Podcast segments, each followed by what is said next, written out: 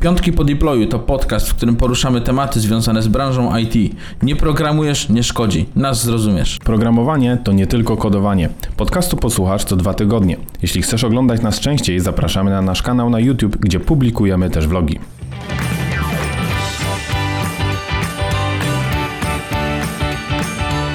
Witamy w kolejnym odcinku Piątków po deployu. W tym odcinku opowiemy o siedmiu uniwersalnych umiejętnościach programisty. Mógłbym też powiedzieć o siedmiu uniwersalnych umiejętnościach kamerzysty, żeby pamiętać, żeby audio zapisać i nie nagrywać odcinka jeszcze raz. Jeżeli podoba Wam się nasz podcast, to zostawcie ocenę na platformie, na której słuchacie, a jak zasubskrybujecie, to już będzie git. Miłoszek, ty zawsze tak dynamicznie wchodzisz w ten odcinek, tak z jajem po ja prostu. Lubię, ja lubię z kopa wchodzić. Z kopa, tak? Cały a, na biało. A potem trochę emocje opadną. Opadają. A potem mamy co, Mateusz? Voltę. Mamy Voltę. Tak jest. dokładnie, dokładnie. No. Plot twist. Plot twist. No dobrze. Siedem uniwersalnych umiejętności programisty. Mateusz, czy myślisz, że jest coś takiego? Jak uniwersalna umiejętność czy programista? Pewnie tak, bo je spisałeś. By spisałem. No tak. właśnie. Że wiesz, to, że ja coś spisałem nie oznacza, że Ty, jest Mateusz- dowodem na to, że istnieje. Ty ma, y, istnieje w twojej głowie. A no to no, I- tam wiele rzeczy I to, istnieje. co w twojej głowie przelewamy na audio właśnie. O, dobrze. I wideo. Przelewamy na Przelewamy. audio. No, chciałem powiedzieć konwertujemy, ale Tak. to by było zbyt dużo technicznych słów. Tak, wiesz co, stwierdziłem, że fajnie byłoby omówić takie uniwersalne właśnie umiejętności, ponieważ niezależnie od tego, jaki język programowania wybierzemy, jaką platformę, czym się będziemy zajmować, to są pewne uniwersalne umiejętności, których każdy na pewnym etapie powinien się nauczyć. Im szybciej, tym lepiej. I może zaczniemy od razu od pierwszej umiejętności. Dobra. I to jest coś, co każdy powinien znać, niezależnie w czym programuje, na co, jak. Serio, to powinien znać To jest, każdy. to jest podstawa. Podstawa Jak nie zna, podstaw. musi się wstydzić. Dokładnie. Jak jest po bootcampie i nie zna, musi się wstydzić. Nie, serio, to już każdy bootcamp też to, to robi. To jest jako pierwsze w ogóle Tak. chyba, nie? to nawet na studiach jest chyba. A to już coś. To masz na myśli przywitanie się? A przywitanie się, tak. I zapytanie, Zapytanie. czy są y, tam owocowe czwartki? A tak, do. To jest kontrola wersji. Teraz oklaski są? Uuu. Y, No to pewnie wynika, Mateusz, z tego, ja będę teraz czytał, co w tej głowie twojej tam jednak siedzi, nie? No, tak. Wynika to z tego, że jednak w dzisiejszych czasach i tych, które minęły, y, ta kontrola wersji jest niezbędna nam do pracy. Nie da się po Tak jakbyśmy powiedzieli, że komputer jest potrzebny. To tak kontrola wersji jest potrzebna. Ej. Nie wyobrażam sobie programowania, chciałem powiedzieć teraz bez komputera, ale bez kontroli wersji. A teraz mi zadałeś. Co? No bo uniwersalna umiejętność. Obsługa komputera. Może, Właśnie. powinno być, może od tego powinniśmy No. zacząć. No, ale to ja chciałem do tego nawiązać w ogóle, Mateusz. No, ja chciałem od razu powiedzieć, żeby ty mówisz kontrowersji, takie wysublimowane jakieś tam rozwiązania i tak dalej, a tu jeszcze obsługa komputera. Ej, ale to jest naprawdę istotne. No ale dobra.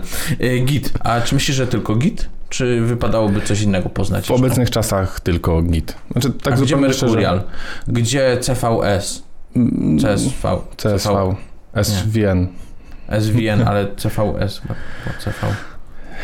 I jeszcze kil, kilka lat temu sami używaliśmy od czasu do czasu Mercuriala. Była to decyzja, którą podjęli już wcześniej programiści i jakby my po prostu już wtedy takie repozytorium zostawiliśmy. Potem sam robiłeś bodajże migrację już wszystkich mercurialowych repozytoriów na... Z Bitbucketa uciekaliśmy, Tak. dlatego że tam nam zamykali repozytoria. Tak jest, na, na Gita. No i powiedzmy Git jest teraz już taką uniwersalną. Ale to powiedzmy czemu? Może powiedzmy dobrze, powiedzieliśmy kontrolę wersji, wszystko fajnie. To czemu jest to Jednak, uniwersalna no, nie pracujemy, nie pracujemy sami, a nawet jeżeli pracujemy sami, to chcielibyśmy mieć historię tego, co robimy, móc wrócić do pewnych rzeczy, dlatego że, nie wiem, nie jest to dobrą praktyką, żeby zakomentować jakiś kod, który jest niepotrzebny, tylko go po prostu wyrzucamy. A jak go wyrzucamy, to możemy sobie to właśnie dzięki Tak jest. Gitowi zapisać tą historię i możemy ewentualnie do tego wrócić. Nawet jak pracujemy sami, to jakaś organizacja pracy występuje. Nadal pewnie mm, pracujemy nad kilkoma featureami, możemy to, możemy branchować, mamy tą historię, no mamy też oczywiście backup, możemy się cofnąć do tych zmian, które kiedyś zrobiliśmy, jeżeli sami się zastanawiamy, dlaczego ja to napisałem, dlaczego ta linijka się tu znajduje, ja o patrz, mogę zobaczyć z tyłu w komicie, dlaczego ja to tak zrobiłem. Porobisz git blame, o to ja, o zobacz. A wielokrotnie osoby, które zaczynają programowanie, nie za bardzo korzystają z tego Gita. Dlatego, że często komentują kod i mówią, a to zostawię sobie na później, bo to już jest, to już jest perełka, Mateusz, Tak. nie? To takiej funkcji już nigdy nie napiszę. Nigdy nie piszę. A tak Może naprawdę na drugi dzień jeszcze lepiej. Teraz może zestaszować i Zestaszować. może być w czyśćcu do już na wieki po prostu. Dokładnie tak. Umiejętność numer dwa. Umiejętność numer dwa to... Ty Mateusz zapisałeś jako terminal. Y, Tak, ogólnie umiejętność korzystania z terminala. A, bo myślałem, że chodzi o poruszanie się po terminalu, na przykład lotniczym. A, No, blisko, ale, ale nie. No. Że wiesz, workation i te A, sprawy. nie? workation, a, że trzeba teraz umieć korzystać z Tak, workation. A, okej. Szanujący się programista pracuje na workation. Tak jest. Inaczej się nie da. Inaczej to fopa. Inaczej to fopa. No, zresztą już premier powiedział, że no, elita korzysta z maksimum wakacji. No, no właśnie. I oni są samolubni. Tak. A, a, a taki szef na przykład nie jest, No bo robi komuś buty. Tak. A programista robi program dla siebie tylko. Tylko egoistycznie. I tak gita zostawia też dla siebie. No dobrze, ale ten terminal to podstawowe komendy Linuxowe, bash i tak dalej. To jest coś, co od razu mi przypomina o moich studiach. Długo tam nie byłem, ale byłem. I tam uczyłem się podstawowych komend. Tam dowiedziałem się, od czego jest jaki folder w, na Linuxie i tak dalej. Więc tu, że gdzie logi trzyma, gdzie są trzymane w ogóle logi przez różne programy, gdzie jest tam cache jakiś i tak dalej, i tak dalej. I to wydaje mi się, że to, to bym podciągnął pod ten terminal. Czyli obsługa tego, bo ten terminal to jest takie okno do tego wszystkiego, żeby nie powiedzieć Windows. Tak, ja, ja myślę, że tu po- wspomniałeś jakby komendy Linuxowe, e, Basha. Ja bym powiedział też, że w tym już nawet się łapie umiejętność zainstalowania WSL 2 na Windowsie, bo jeżeli korzystamy Okej. z Windowsa i będziemy programować, to najprawdopodobniej będziemy też to robić nadal na, jak to się nazywa, Windows Subsystem Linux. Chociaż może PowerShella będziemy używać, jeżeli będziemy korzystać typowo ze środowiska A Windowsowego. może właśnie kochamy .NETA? Może tak. ja nikomu nie bronię. Nie. Każdy może pisać w jakim języku mu się tylko Nie, no podoba. tak, nie ma jakiegoś tam większego znaczenia. Są pewnie osoby, które uwielbiają Microsoft, są takie, które uwielbiają App, Apple'a po prostu i tyle, no. To Miłosz, jakbyś miał używać edytora kodu z poziomu terminala, to były to Vim. Vim czy Emacs? Vim. Mm, Miłosz, tylko nano. Nie, nie, Vim. Gdzie nano? Nano mnie zawsze denerwowało, bo żeby wyjść musiałem wciskać dwa skróty. Ctrl i tam X chyba. A żeby Vim musiałeś resetować kompa, Nie, to tylko jeden przycisk na skrzynce, tak? Zrobiłem dwukropek X i wychodziłem z zapisem i tyle. Ja przyznam, że zawsze no, Vim był dla mnie zbyt skomplikowany. Jak już musiałem coś edytować z terminala, robiłem nano, bo to zazwyczaj była jakaś zmiana środowiskowa, którą edytowałem na szybko i zapisane, wyjechane. Znaczy, był, byłbym gigantycznym ignorantem, gdybym powiedział, że z, umiem korzystać z Vima, nie? Tylko dlatego, że potrafię z niego wyjść, przejść do jakiejś linii, do końca, do początku i tak dalej.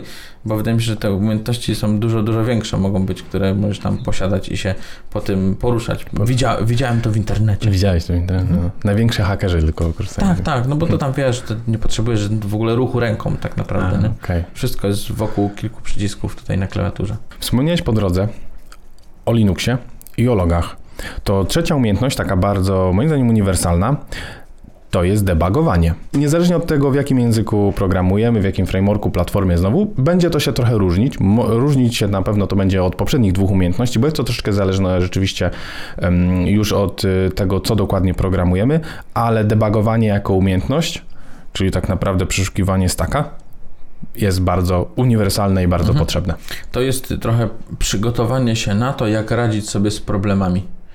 I co Mhm. najlepsze, te problemy będą zawsze.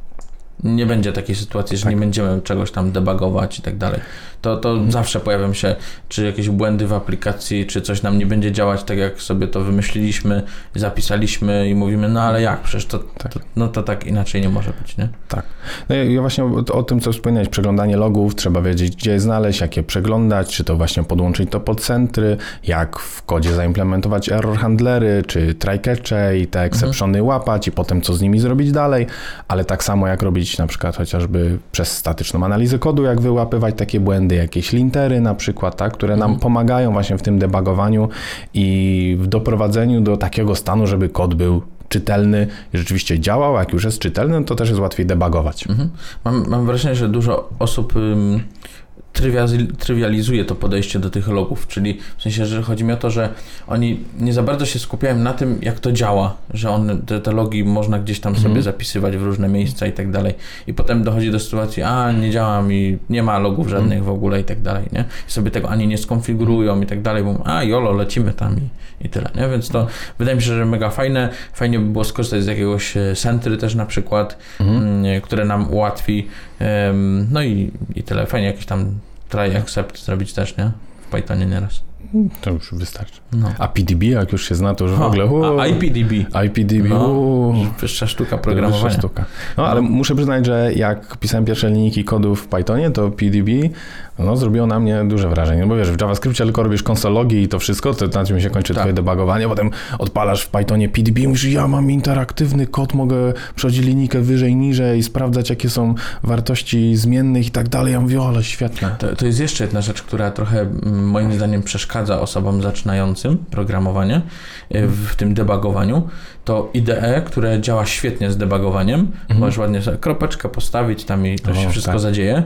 I tylko właśnie problem jest taki, że dla programisty tego, który tam zaczyna, czy tam jest juniorem, czy cokolwiek innego, to on ym, myśli, że to debugowanie właśnie działa w taki sposób, że trzeba kropkę postawić.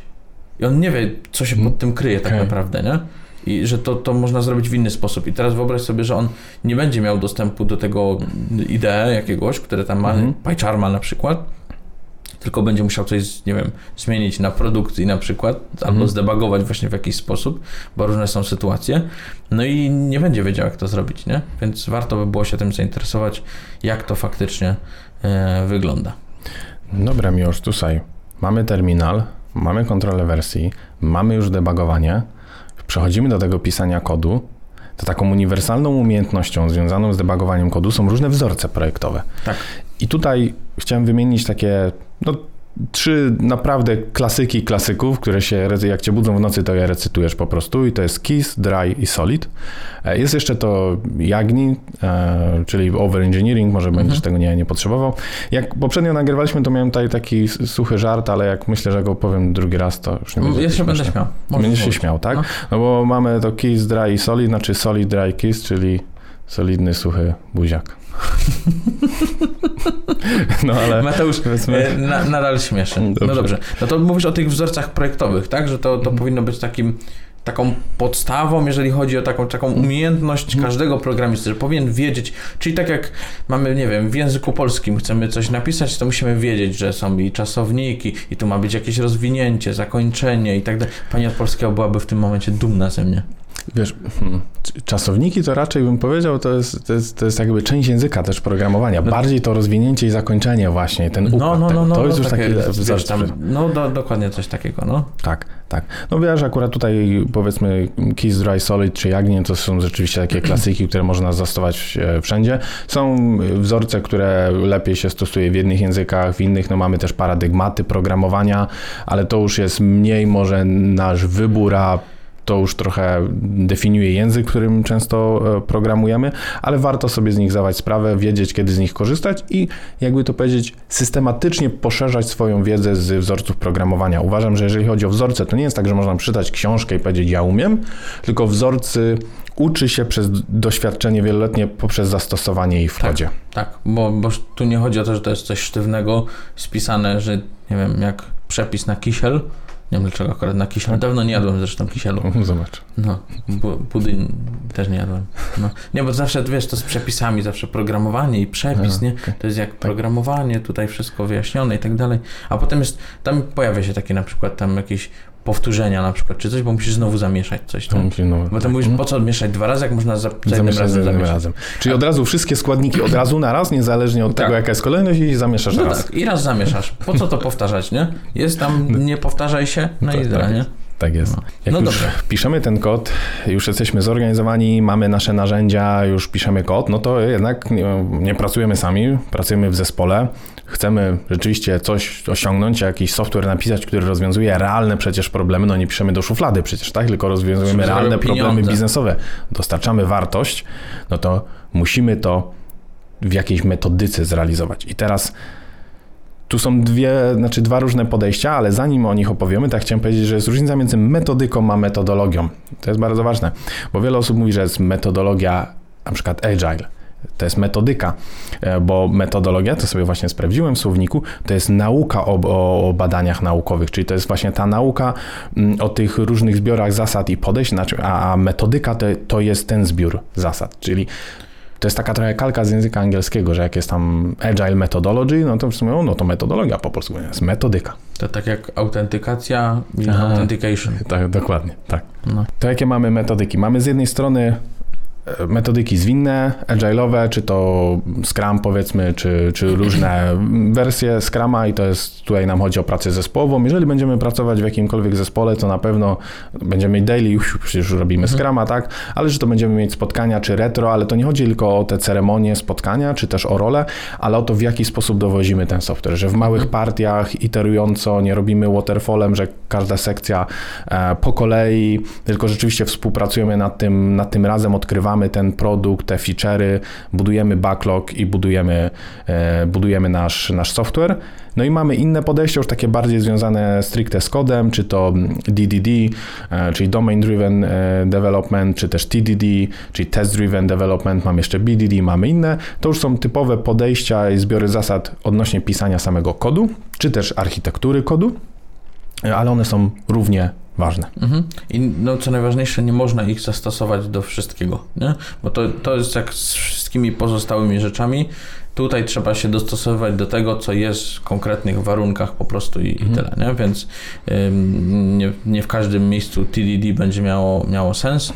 A niestety jest tak, że często jak ktoś, nie wiem, mocno się zafiksuje na TDD, to on już do tego, to, do wszystkiego będzie stosował w ogóle, nie? Tak. Wszystko będzie widział tam, że czerwone, niebieskie, zielone, w ogóle lecimy z koksem i o Jezus, to najlepsze na świecie w ogóle.